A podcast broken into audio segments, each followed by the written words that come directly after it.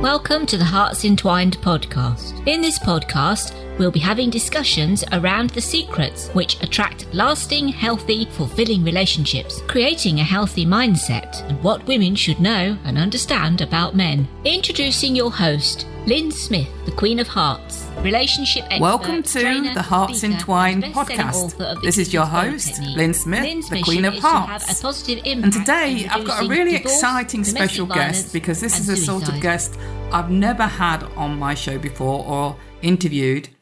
And this is a wonderful man, believe it or not, who is named Amari Ice, but he is called the Prince of Hearts, believe it or not. So, what a coincidence. And our Prince of Hearts is actually a matchmaker for the gay community. So, this is going to be a really interesting, different type of conversation for me to have today.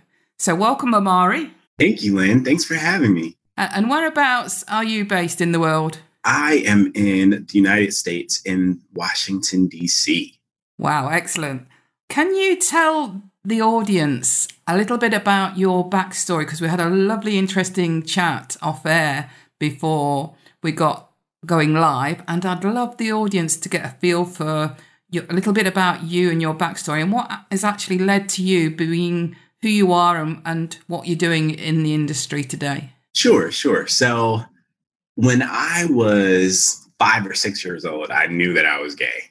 And I actually didn't come out to my mom until later. So here's what actually happened with that. Um, if you're familiar with Jerry Springer, he had a show on TV. I think he might still have a show actually where he brings guests on and they talk about all kinds of different things. And it's a lot of drama, right? Great for entertainment value.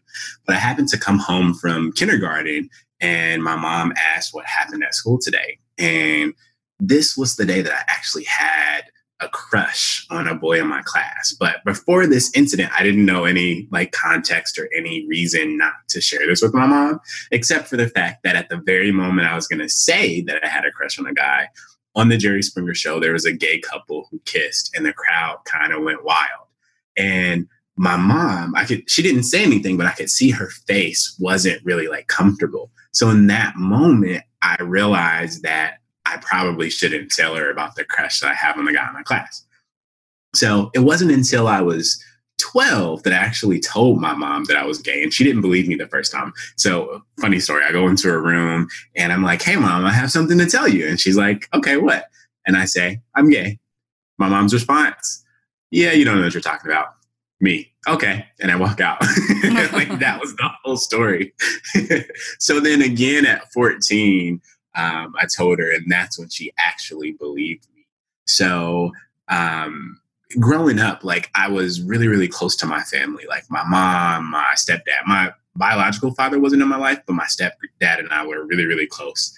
And my grandparents, like everybody was really awesome. But even though I had all that love from my family, I still kind of felt like a little void from not having my biological father in my life. Like I always kind of wondered, you know, why wouldn't he want me? Like I'm this great kid. I made awesome grades. I was really nice. Like everybody really enjoyed when I was around. But for whatever reason, from my perspective, I wasn't good enough for my dad. Right. So I go to college. Um, I was actually a dance major at first, loved to dance. And then I changed it to psychology. And I originally wanted to be a therapist. Um, but in class, I learned really, really quickly that my temperament wasn't set up to wait for long results. Like, you know, I grew up in the microwave age, so I kind of wanted to help people a lot faster than therapy often can. Not that it doesn't or that people don't get quick results, but, you know, you could have someone on your couch for like 20 years, and that just felt like way too long for me as a 20 year old. Absolutely. yes. so it taught me immediately that coaching was actually a better fit for me. And so I ended up switching my major to communications instead, which communications and psychology are both the foundation of relationships. And I've always been fascinated with relationships with personality psychology, which actually happens to be my favorite subject in the world. So Um, fast forward to graduation, I ended up getting a job working in the LGBT community doing empowerment. So I was coaching, I was doing community events, like the whole bit to really make a difference in the LGBT community. And during this whole time, of course, I was dating, I was trying to figure life out like as a young adult, and my relationships just weren't really going anywhere. Like I, I call it my expiration date, which was three months. So I'd get to three months with someone and wouldn't get any further. that was just kind of the the ledge, if you will. So I asked myself, you know, so many people come to me for help with all kinds of things, especially relationships. Like I'm already coaching.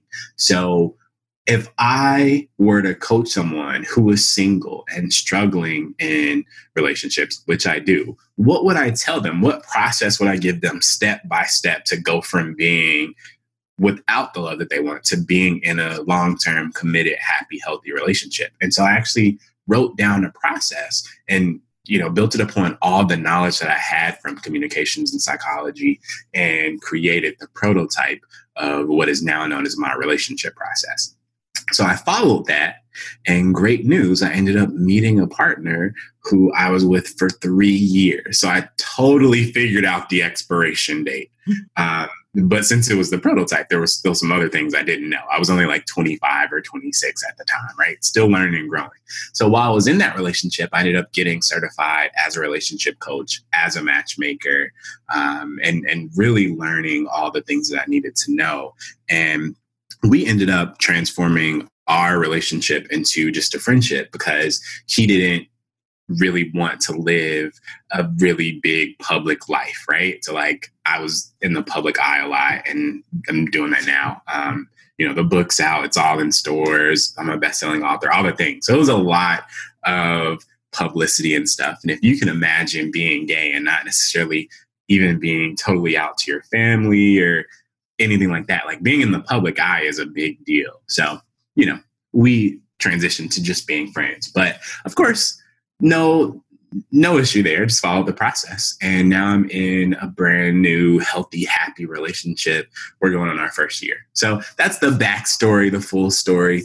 Um, ultimately, you know, we think that love is a fairy tale, that it's supposed to magically happen and we're supposed to figure it out while we're in the relationship through osmosis as if you know it's something that you just ultimately just dawns on you one day like how to have a great relationship that's not how it works right no. like love isn't a fairy tale what i always say is that it's actually a video game and the number one reason you're single or will soon be single again is because you're trying to have a level 25 relationship with level three skills. So I help gay men develop the skills necessary to find and keep love.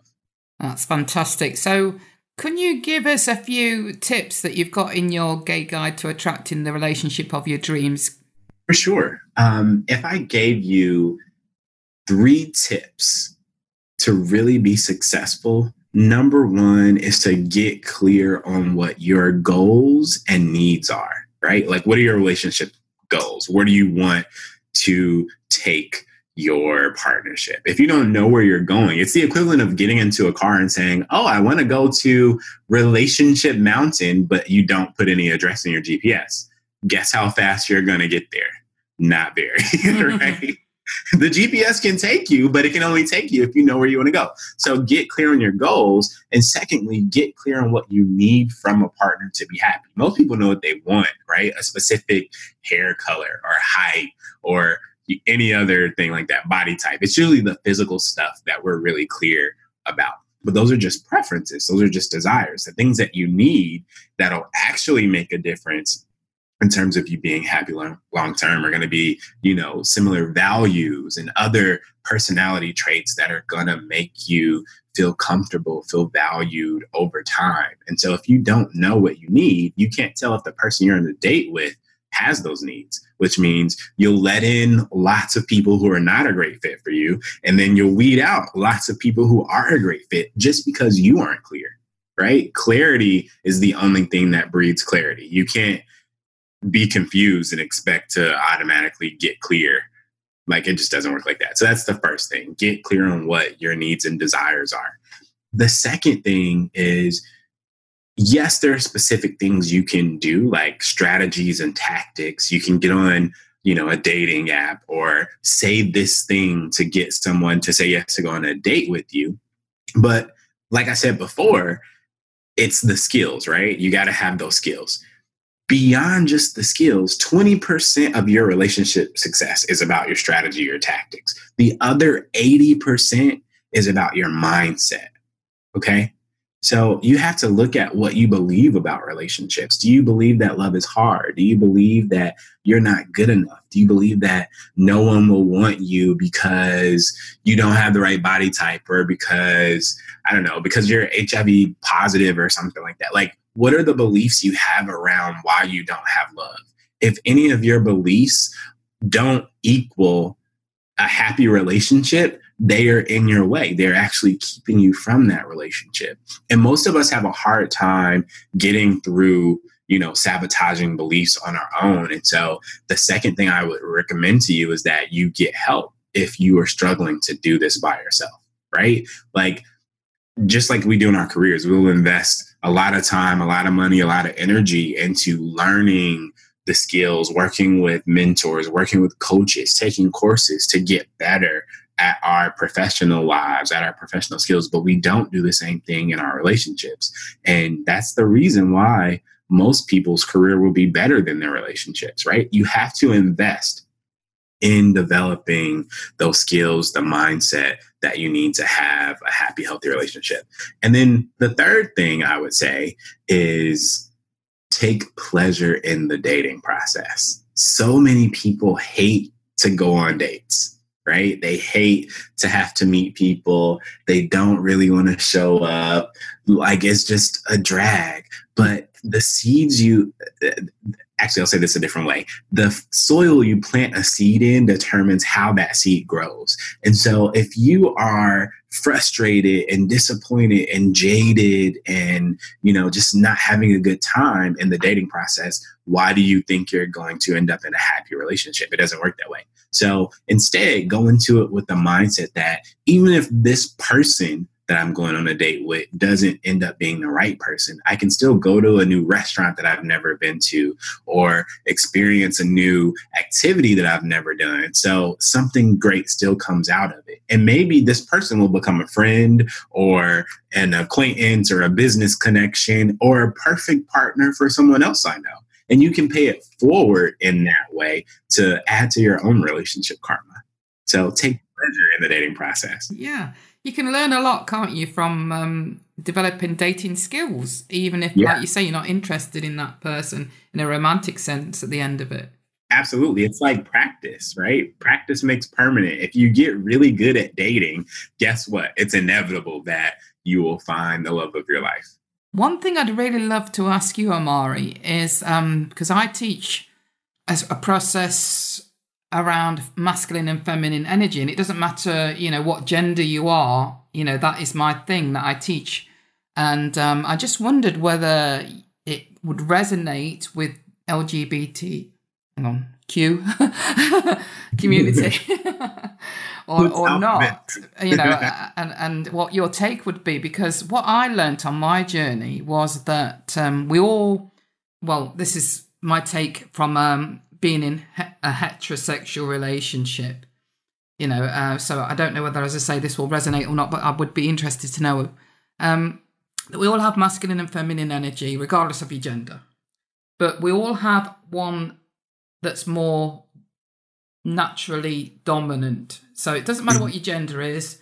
Usually, in opposite sex relationships, it's the woman that's got the more dominant feminine energy and the the man that's got the more dominant masculine energy. It's not always the case, but usually in opposite sex type relationships.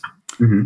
And what I've learned is for you to have, um, or for us in the heterosexual world, for, for us to have really passionate, healthy, fulfilling relationships, there has to be the polarization of energies.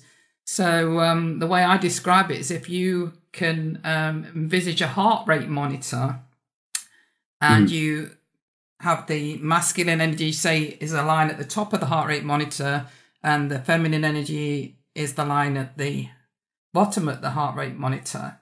And you notice the pulse going up and down the heart rate monitor between the energies is is very vibrant because there's polarization between the energies.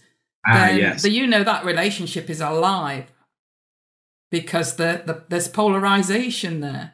What Hmm. I think we've been educated more and more to do, especially women um, uh, who are you know have been educated over the, the last few decades to be aspiring to be more like men in order to succeed in the workplace. I think we've been you know encouraged and parented and educated to be more masculine in our environment. Plus, we tend to live in masculine energy if we've been hurt or heartbroken or been through any trauma because we want to protect ourselves. And so, um, what happens is that, you know, we, we're being educated around this stuff, you know, in, in the name of equality, which I say, you know, there's a lot of misunderstanding about what equality means because to me, equality means equal opportunity. It doesn't mean being the same as a man. So, in the name of equality, we've been, you know, encouraged to be more gender neutral. And I think what's happened is in in in that misunderstanding that that's occurred over time is that our energies have become less polarized in our relationship. So, in other words, when I was with my ex-husband, our our energies were very similar. So there wasn't such a pulse between the masculine and feminine energies. In other words, wasn't much polarization. So therefore, we had more of a, a friendship type relationship because our, our relationship was very, you know, uh, and our energies were very similar until it got to the point where, you know, our energies were so similar that it, the line was flatlining in the middle. and, you know, at that point, you can more or less say the relationships might as well be dead. So I just Mm. wondered if you could relate to that in any way in your experience within the gay community. Absolutely. Um, I, I totally agree with your point around, you know, all of us having masculine and feminine energy, right? It's it's a spectrum for sure. And I I find that people do best when there is balance, but what that balance looks like is different for everyone, right? So here's um, an example of that. One of my really, really, really um, favorite books is by a mentor of mine, um, Helen Fisher. So she's a neuroscientist and studied like the brain on love. And what she found is that there are essentially four, well, really five, but four main um, categories of brain chemicals that really dictate what we look for in relationships and kind of create that polarity that you were speaking of earlier. So you have um, four brain chemicals. So there's dopamine, there's serotonin, there's estrogen, and there's testosterone, right? And so most people are familiar with testosterone and estrogen, and we tend to relate those two solely to the masculine and feminine energies that we experience, right? Yes. So people are very familiar with that, but those are only two of the types. And Dr. Fisher calls them um, directors and negotiators. So if you're dominant in testosterone, you're a director. You're very concise to the point. You're competitive, like all of those types of things that we traditionally associate with masculine energy. yes. And then you're a negotiator, you're most dominant in estrogen and oxytocin. And so you're going to be much more of a communicator, much more in touch with your feelings and emotions, um, much more communal and social by nature, right?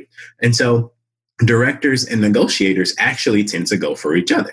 But there are two other types. There are also builders, which are ruled by serotonin, and um, explorers, which are ruled by dopamine. So builders are people who are very um, traditional and are very uh, conservative and consistent and like peace and stability. They're like the pillars of our society that uphold the traditions that we create, right? So builders really want to create stability. That's like their biggest value. And builders actually tend to be attracted most and fit most with other builders, right? So there's no opposite attract for the builders. Same thing with explorers.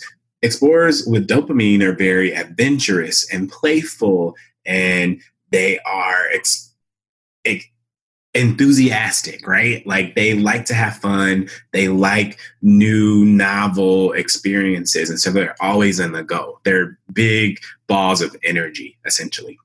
And explorers are best with other explorers. Now, we all have a dominant type, one of the four, regardless of our sex or gender. And then we all have a secondary type, right? So if you are dominant in the first two, if you're a director or a negotiator, you're going to go for your opposite if you are a builder or an explorer, you go for the same. So, in other words, we already always ask the question do opposites attract or do birds of a feather flock together? And what science shows is that it's both, but it depends on what your specific type is. So, one book I recommend for everybody is called why him, why her. And it really goes through the neuroscience of why we're attracted to the people we're attracted to and why you might think that you need or want someone who's more masculine or feminine, but you might actually need something else altogether. So, yeah. Yeah, but interesting. I've not heard of that before. But another thing I teach within the, the polarization is that, you know, that sometimes that polarization in a relationship isn't always healthy because even in toxic relationships you can have that polarization of energies. But you know if it, it comes from a place of fear then you're going to get the masculine energy who's the aggressive you know um, possessive controlling type personality and the feminine energy she's the submissive you know more needy desperate victim type energy in that relationship and then you've got the the toxic unhealthy relationship within that polarization still. So mm. I say that, you know, that on the other side of the coin, you know, that that if you are going to create polarization in your relationship because you feel that's missing, it has to come from a healthy place of love, you know, and if it's from a healthy place, then you then you do experience that healthy passion, that healthy intimacy, that healthy deep love.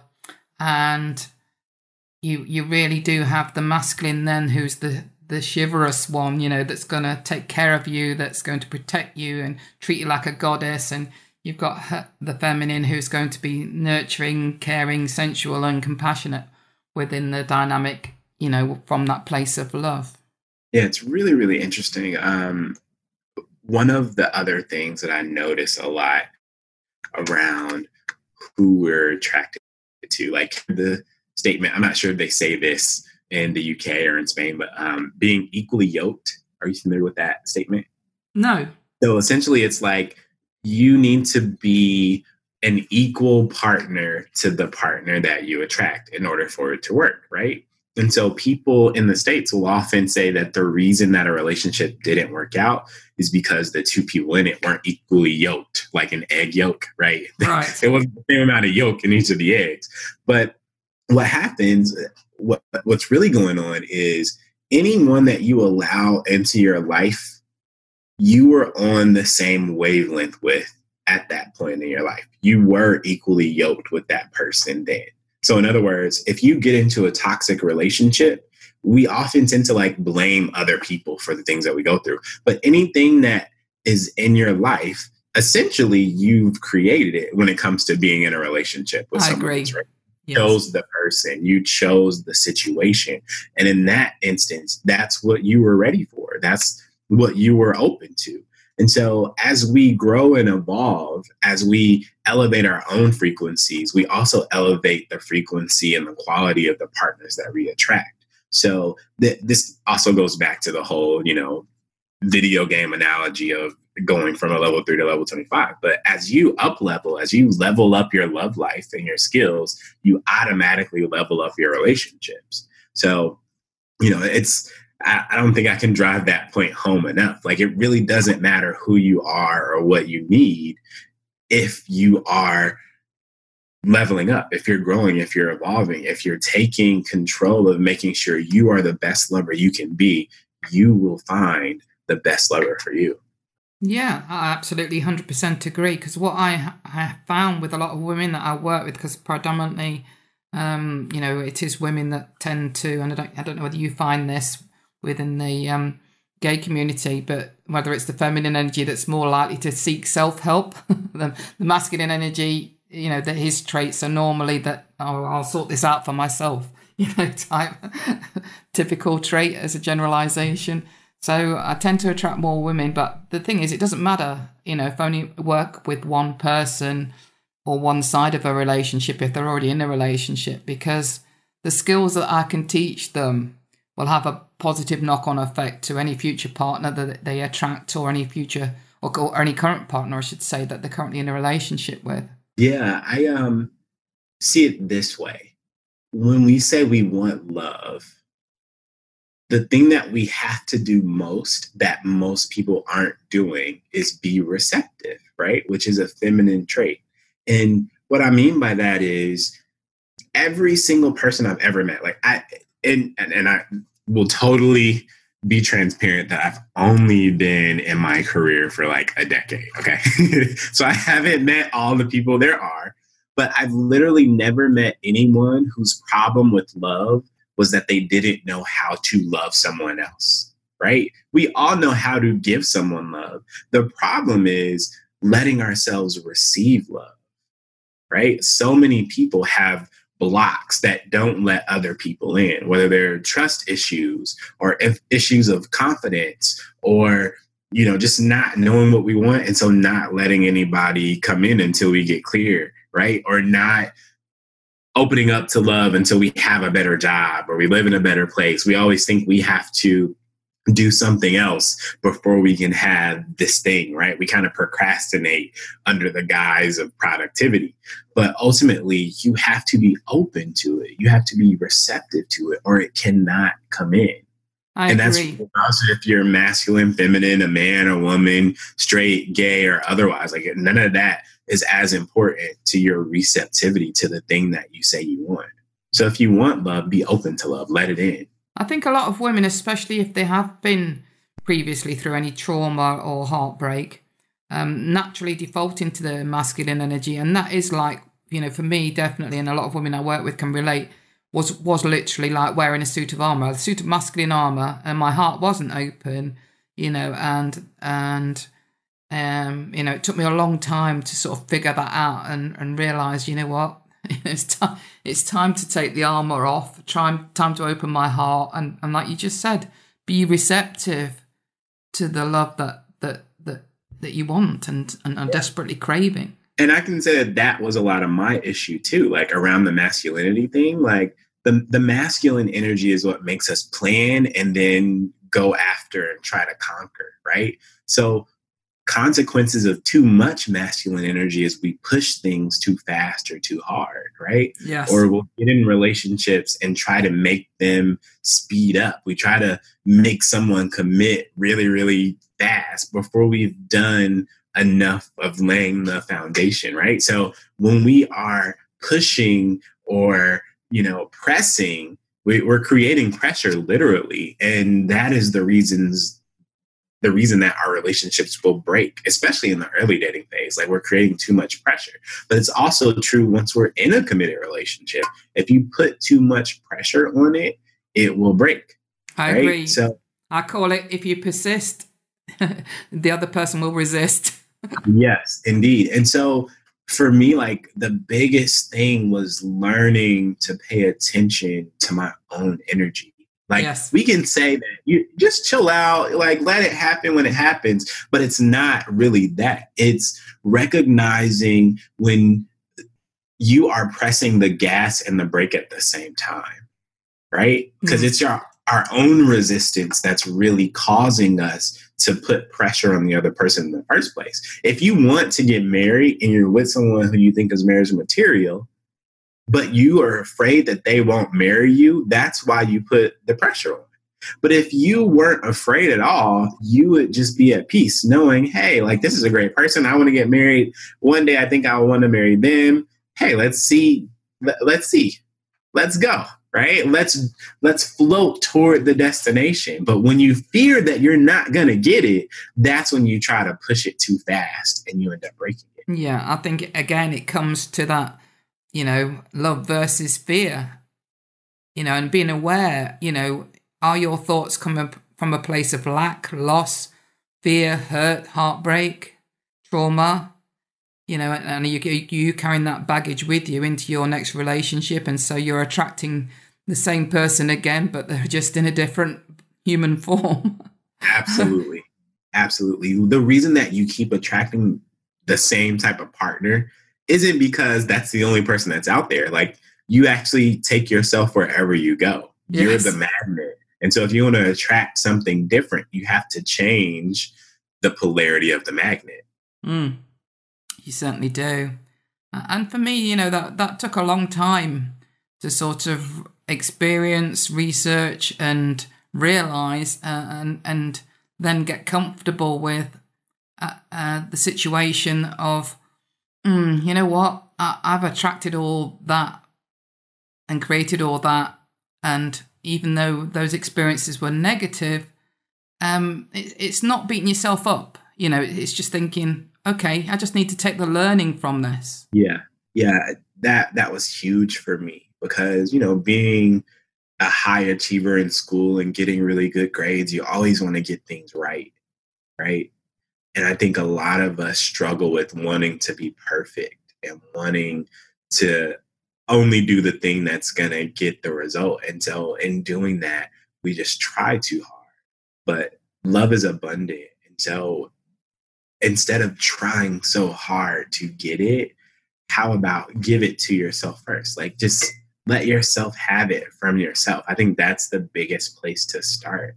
And when you really start to feel that feeling you want someone else to give you, that is often the moment you find it in someone else. Excellent. I, I, I think that's been affirmed a lot over the episodes with no matter who I've spoken to or whether I spoke about the subject, um, you know, in individual podcasts when I've been uh, giving and discussing tips is that it, it all starts with you and giving it to yourself first. And yeah. then when you attract somebody, that is like the cherry on the top of the cake. right.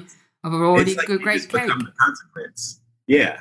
You, you attract someone, the, uh, the partner is kind of like the consequence right mm-hmm. the the cause is you giving yourself love and letting yourself have it the effect is the lover absolutely well, on that note, um, I'm noticing that we're coming to the end of our episode. So, Amari, I'd like to thank you very much.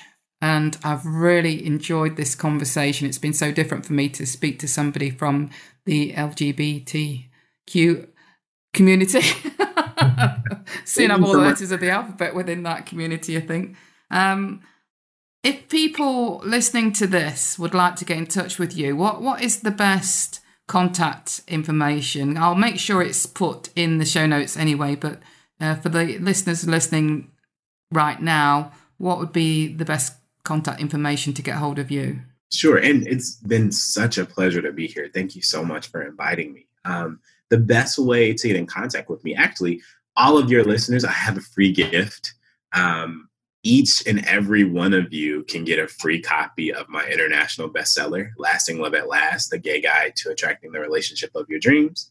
And the process inside of that actually works for any type of relationship. So whether you're straight, gay, or otherwise, this book will be useful. Um, you can get a copy of it at lastingloveatlast.com. That's, That's lastingloveatlast.com. Yep. Okay, lastingloveatlast.com. And that is a fantastic free digital copy of Amari's best selling book. Excellent. Thank you so much for that. that that's a very lovely gift to uh, give our audience. So thank you so much. Yeah, no problem at all. You know, my goal is to change the world through love. And I know that so many people don't have the information that we as professionals in the love industry have, right? And so I want to be able to empower as many people as possible. So it's really an honor to be able to share this. So thank you.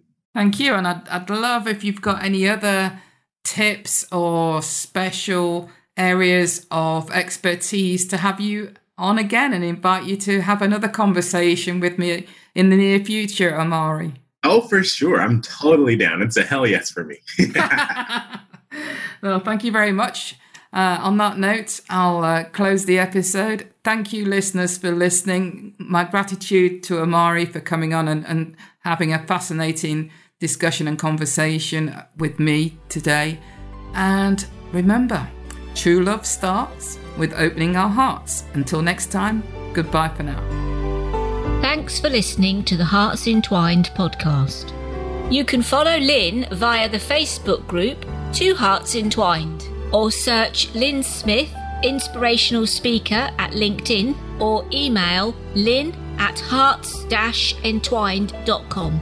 That's L Y N at hearts-entwined.com. Remember, true love starts with opening our hearts.